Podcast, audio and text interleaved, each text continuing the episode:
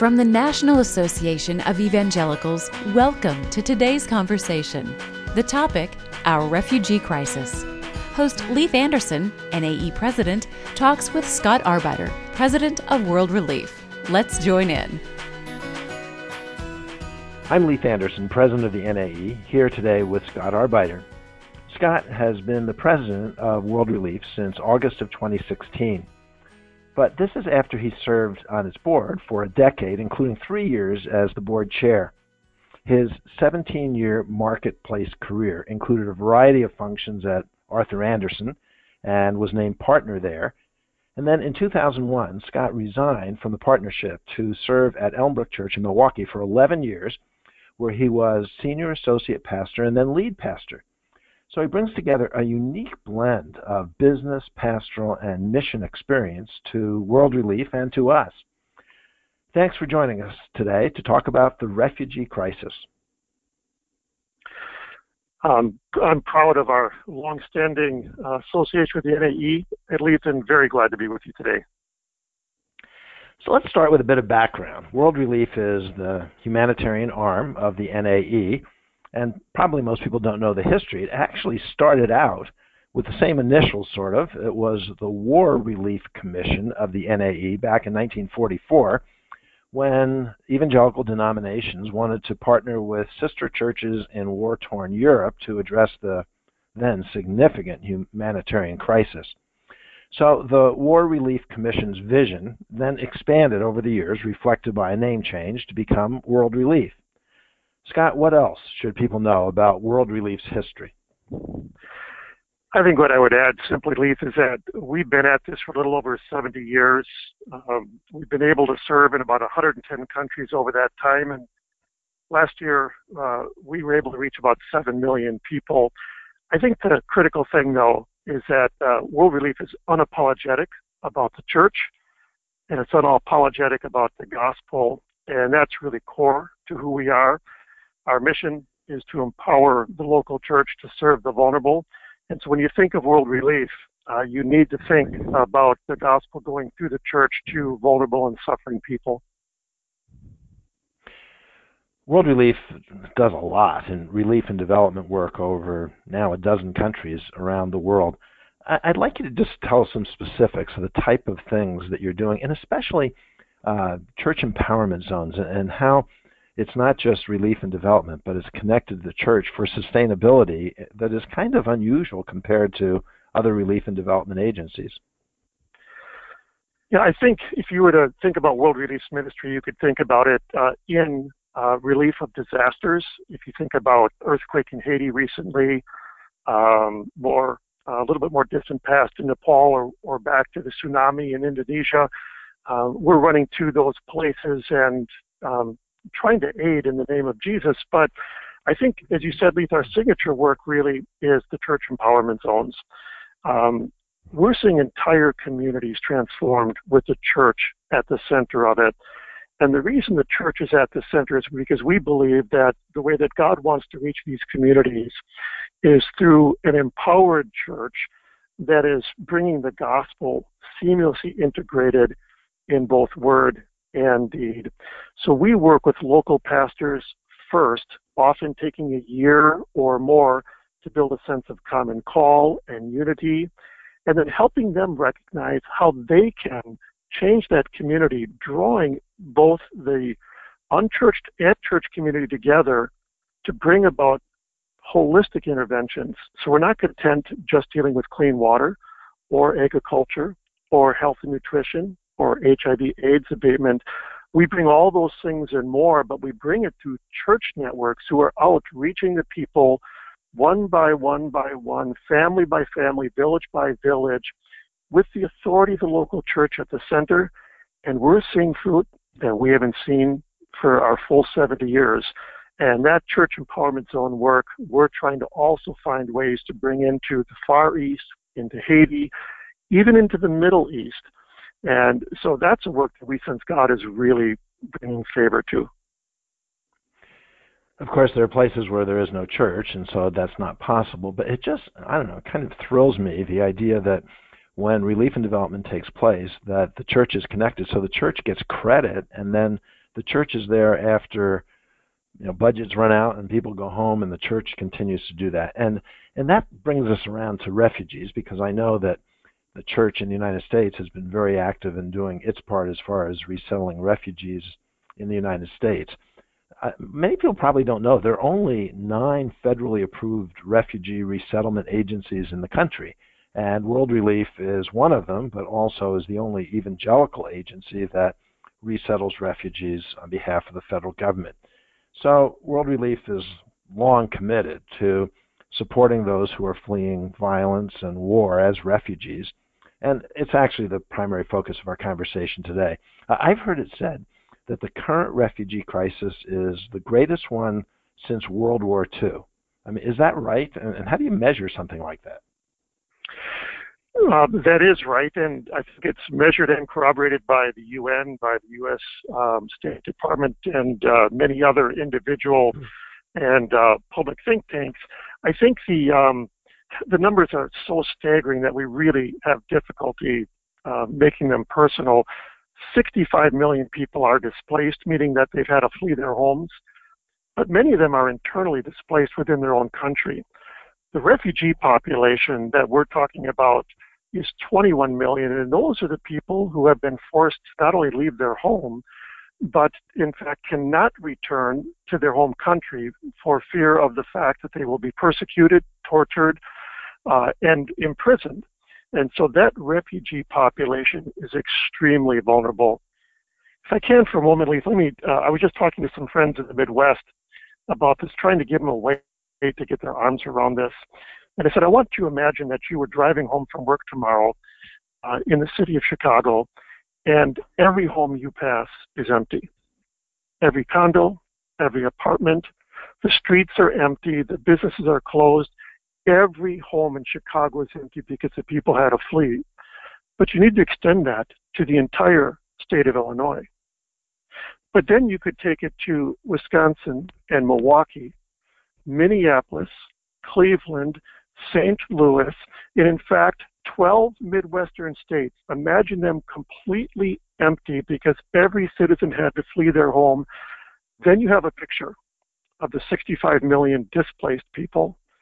And it's enormous, but it's also personal. Every one of them has a name, has a face, and has a story. And at World Relief, we've had the privilege of hearing those stories over cups of coffee at a kitchen table or sitting on a living room floor. Uh, these are people made in the image of God and objects of His love. You're talking about numbers that are difficult to comprehend, uh, painful to think about. These are families and people in, in distress. So, orient us to, to how the United States has responded since this crisis began. Well, I think the thing that a lot of people might not recognize is that this is not a new thing for World Relief or for the U.S. government. The U.S. government recognized back in 1980, after the Vietnam War, that it had an obligation, uh, and really uh, there was a noble cause in in accepting and welcoming refugees from around the world. And so, what the U.S. government is doing now is really building on nearly 40 years of refugee history strengthened quite a bit after 9/11 for all kinds of good and understandable reasons. And so the U.S. government has stepped up most recently the number of refugees to be accepted because of the enormous proportion of the crisis as we just discussed. Um, the difficulty, though, is that even with stepping that response up, uh, last year the U.S. resettled only about one half of 1% of the refugees in the world. And under the current administration's proposals, we would be resettling about two tenths of 1% of the refugee population. So uh, the U.S. has a history, but I think many would argue that for the greatest nation on earth, as many of us would hold it to be, with the greatest security and resources, that our response to the refugees could be greater than it is. We had questions at the NAE office about the relationship of U.S. security, border security, uh, and refugee resettlement. And I know that you must get those same kind of questions as well. So, how do you respond to those? We do get them, and I think the first response is we agree. Uh, we live in a dangerous world, and we're glad that the president and his administration take safety and security seriously. Um, we think that's right and responsible. Um, but I think what a lot of people don't uh, don't know is that um, the refugee population is very different than the immigrant population, and often those two get conflated. Uh, very simply, an immigrant is someone who chooses to come to the United States, uh, often for economic reasons or other reasons, but it's a choice that they make, whether they come through the border, documented or not, whether they come in on a visa and then overstay that visa. But the refugee population is very different. They have no choice. The, the only way a refugee can get into the United States is if they are invited by the State Department. So no refugee can raise their hand and say, I want to go to the U.S. They are without choice in the matter. But if the State Department chooses them, they will then put them through a vetting process that lasts from 18 to 24 months, in some cases long as three years. Um, and that vetting is done by the Department of Homeland Security, the FBI, and multiple U.S. agencies. It includes biometric scans and uh, multiple interviews. And the truth is, is if there's a question about whether or not that refugee poses a threat, uh, they simply are taken out of the program. And so there are many who don't make it into the into the U.S. after the vetting pro- uh, process has been completed, and those who do have demonstrated a remarkable safety record of 3 million refugees resettled since 1980. Uh, not a single American life has been taken by a terrorist act uh, perpetrated by a refugee. That's no guarantee, and we should be cautious. But this is a remarkable group of vulnerable and well vetted people. Maybe you've already sort of answered this question, but lots of people watch television and read the newspaper and the stories about significant number of refugees who have crossed from Turkey over to Greece and then across Europe into Germany and France and up into Scandinavia. And it seems kind of chaotic and the numbers seem very large and the challenges have been significant.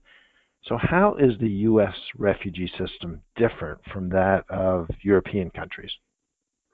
That's a great question, Leith, and I think it's really understandable that people would be confused as they watch the news feeds of waves of uh, refugees coming onto the shores in Europe, whether it be by boat or in some cases they're, they're traveling by land. There is um, very little um, that is known about many of those refugees.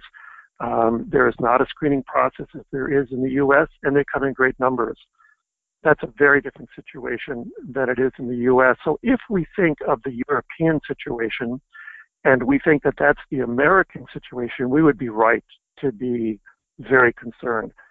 So uh, in that it's very different, and the U.S. State Department uh, controls who comes in, and only those who are invited make it in. I think we can look at this as very different than the European situation. As far as Christians are concerned, and particularly evangelical Christians in America, there's fear. Some people are just they're afraid, and fear is shaping what their attitude is toward refugees as well as their interpretation of Scripture. So, what's what's your take on the role of fear in our country right now over this? Well, I think there's probably a couple of factors here. One is that uh, it's a fighting world, and there are reasons uh, that we should be certainly alert. Um, but as believers, I don't think fear is ever our best instinct. And I don't think it's um, what God gives us. We understand that He's given us not a spirit of fear, but of power and love and of a sound mind. We ought to operate out of that, even as we recognize we need to be diligent. But I think what really helps me most is I, I you know, so many scriptures go back and tell us that we, in fact, should enter in um, to a open-hearted view toward the stranger and the suffering. And I think about Philippians 2, where it says of Jesus, uh, first instructs us, let the mind or the attitude that's in Jesus be in you, who though he knew that he was the Son of God, he did not use that to his advantage, yet he humbled himself as a servant and even to the point of death, death on a cross. So I ask myself, if Jesus were self-protective, what would have happened? There would have been no manger and no cross and no resurrection, and I would be dead in my sins. But Jesus threw off all the protections of heaven because he loved you and me and the refugee enough to come for us. And so the question I ask is what is it about those of us who follow Jesus in our response to this crisis? What most resembles him? And I think that a primary interest in our well being and safety cannot be the principal driver. We should be wise, but we shouldn't be fearful. Suppose that the number of refugees into the United States is um, reduced significantly, not just in the short term, but for the long term as well. Uh, what, what does that mean for World Relief? How does it affect World Relief's work? And I'm particularly interested in um, in terms of uh, refugees that are already here and that World Relief may have uh, resettled in services now. Well, the refugees that are already here, um, we have to recognize that um, the work that the government does to uh, bring them to the U.S. is only part of it. And uh, just to be real clear, World Relief or any of the resettlement agencies, uh, we don't pick the refugees, we don't screen them, we don't find out about them until the State Department hands us the file and says, Would you help us welcome them?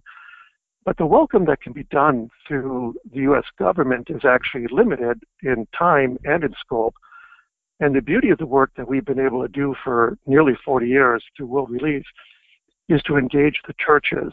And we've engaged thousands of churches and tens of thousands of volunteers who not only get that initial resettlement done, but they help refugees integrate into the culture, into the broader community, and if they're interested, into the very life of the church itself.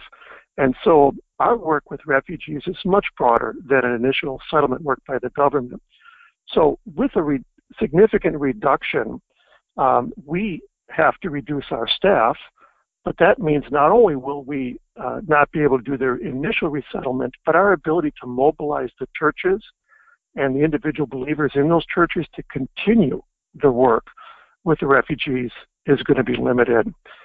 Um, if you imagine, you know, uh, a church that has been told you have to close for four months, which is the current proposal in the refugee ban, and then when you reopen, you can only have about um, 45% uh, of the congregants that you had prior, but you had set your staff for the previous 110,000 number that the government had asked us to be ready for you recognize you're going to have to cut your staff. We will. We have to recognize our realities. But the implications to the broader refugee community and to an infrastructure that is well trained and capable of reaching many more is pretty dramatic.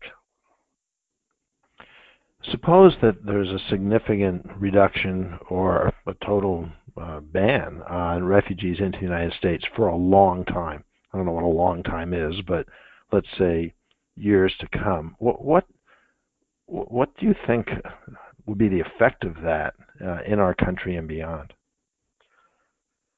Well, if I pull the lens a little bit, what I'm um, concerned about at the broader level, uh, forget for a moment the impact on world relief.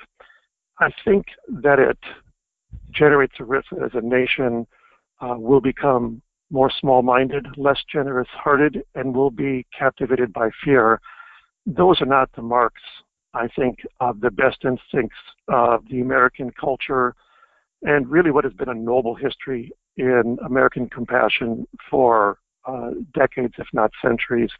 So I'm concerned about the impact it has on our national psyche.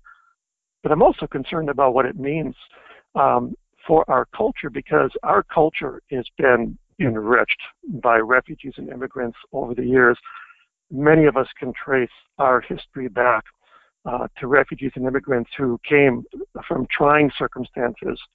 Uh, I, a few years back, went and got the records from my own grandfather, Lorenz Arbeiter, who came in uh, from Germany uh, back in the early 1920s. I've got his signature coming in off the boat. And I recognize what he and so many others did to make this culture as rich and as varied as it is. And, and I fear that we would lose that, and I think that would be a great loss. You're talking here personally, uh, so I can sense in your voice as well as referring to your grandfather that uh, this is not just an organizational and uh, government issue. That this is personal. What what what draws you into this ministry? I um, there are so many things, Lee. I'll, I'll just mention two. One is my biblical conviction. I, I think this issue uh, has become first a political issue for many. I think as believers we need to make it first a matter of our um, biblical theology, and then we need to make it a human issue. For me, I can't help reading the scriptures without recognizing uh, the call of God throughout the scriptures um, to care for the vulnerable and the suffering. You know, it's interesting to me that if we read our Old Testament carefully, the call to care for the widow, the orphan, and the stranger is second only to the call to worship the one true God. If we take a look at the ministry of Jesus, he just always seemed to take the people that were on the margin and put them in the center of the picture. And the people that were in the center of the picture, he often put on the margins. So my understanding of Scripture compels me to think differently about the vulnerable and the suffering. But at a human level, I also think when Jesus said, Do to others what you'd have done to yourself, I ask myself, what would I do if my children, my loved ones, were trapped in a nation where they were being bombed out of their homes, where they were fleeing for their lives, grieving likely because they'd already lost someone in their family. They were cold and hungry and unwanted anywhere. What would I want someone to do for them? I would want someone to open their arms and offer them a, them a welcome. And so, at a human level, I just need to turn this from a lot of nameless, faceless numbers into real people whose stories are so much like our own. And as I do that, I don't only feel that I should do this, I want to do this work. Well, let's talk about a specific person then. So, we at the NAE, we did a podcast with Vinh Chung who was a child, not a Christian, not from a Christian family, a refugee uh, to the U.S. from Vietnam. His family was in a boat in the South China Sea, abandoned, overcrowded, little prospect that they could ever reach land or live, and they were picked up by a ship commissioned by World Vision. And it's a really a powerful story of rescue and redemption. And I, I love this story because he talks about the small church in Arkansas that welcomed his family in, and then he became a Christian through the ministry of that church. And then he went on, graduated from Harvard College, Harvard Medical School. He's a successful doctor. And amazingly, he now sits on the board of World Vision, the organization that, as in the name of Jesus Christ, brought him to the United States. And there are a lot of stories like this. But it, that kind of goes against the argument that we should uh, limit our refugees to those who are Christians, right? I, I think it does. I mean, we're very concerned about the Christians that are being um, so brutally treated, particularly in the Middle East, but but not just the Middle East, in uh, parts of Africa and Asia as well. Mm-hmm. Um, the State Department is rightly, you know, called much of it a genocide, and so we're anxious to welcome Christians, but there are so many suffering people of other faiths, Muslim or Buddhist or Hindu, or people who do not declare any faith at all. And they're they're made in the image of God, and they're objects of His love, and so we think our embrace needs to be broader. And you know, Jesus was so clear in his story, you know, on uh, the Samaritan who was opening his heart of compassion to someone who actually despised him. So our neighbor is not just the person who lives right nearby. Our neighbor is the one who's suffering, that we might have access to. And the religious faith is not the litmus test of whether or not we reach the suffering person. One last very practical question, and that is what can Christians and churches here in the United States do to support refugees?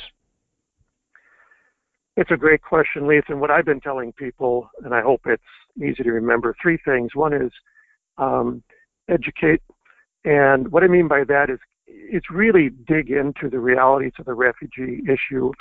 Um, if you go to the World Relief website, you're going to find a lot of materials that will help you do that. Uh, get to know the reality of the stories, the safety of the vetting process, and the vulnerability of this group of people. And then I would say engage. Um, all of this becomes much more real if within your community there are any refugees that are being resettled, volunteer, uh, teach English as a second language class, serve in some fashion where you get to see the humanity of these people and their stories become a story not of them and us, but of we together. And then embrace. I think what you're going to find is once you've educated yourself, once you've engaged, you're going to find yourself embracing a group of people that you're going to find your encounter with Jesus is deeper and broader because you stepped into the places where he steps into and the places he calls us to. And not only will we serve the suffering refugee, but we're going to find that we meet Jesus in powerful ways as we do. Our guest on today's conversation has been Scott Arbeiter, President of World Relief. I'm Leith Anderson, and on behalf of us all, very special thanks to Scott. The National Association of Evangelicals is where we use influence for good. Today's conversation is one of many ways we connect and represent evangelical Christians in the United States. To discover more NAE topics and resources for you and your church, please follow along on Twitter at NA Evangelicals or on our Facebook page for the National Association of Evangelicals. And sign up for our email list when you visit our website at nae.net.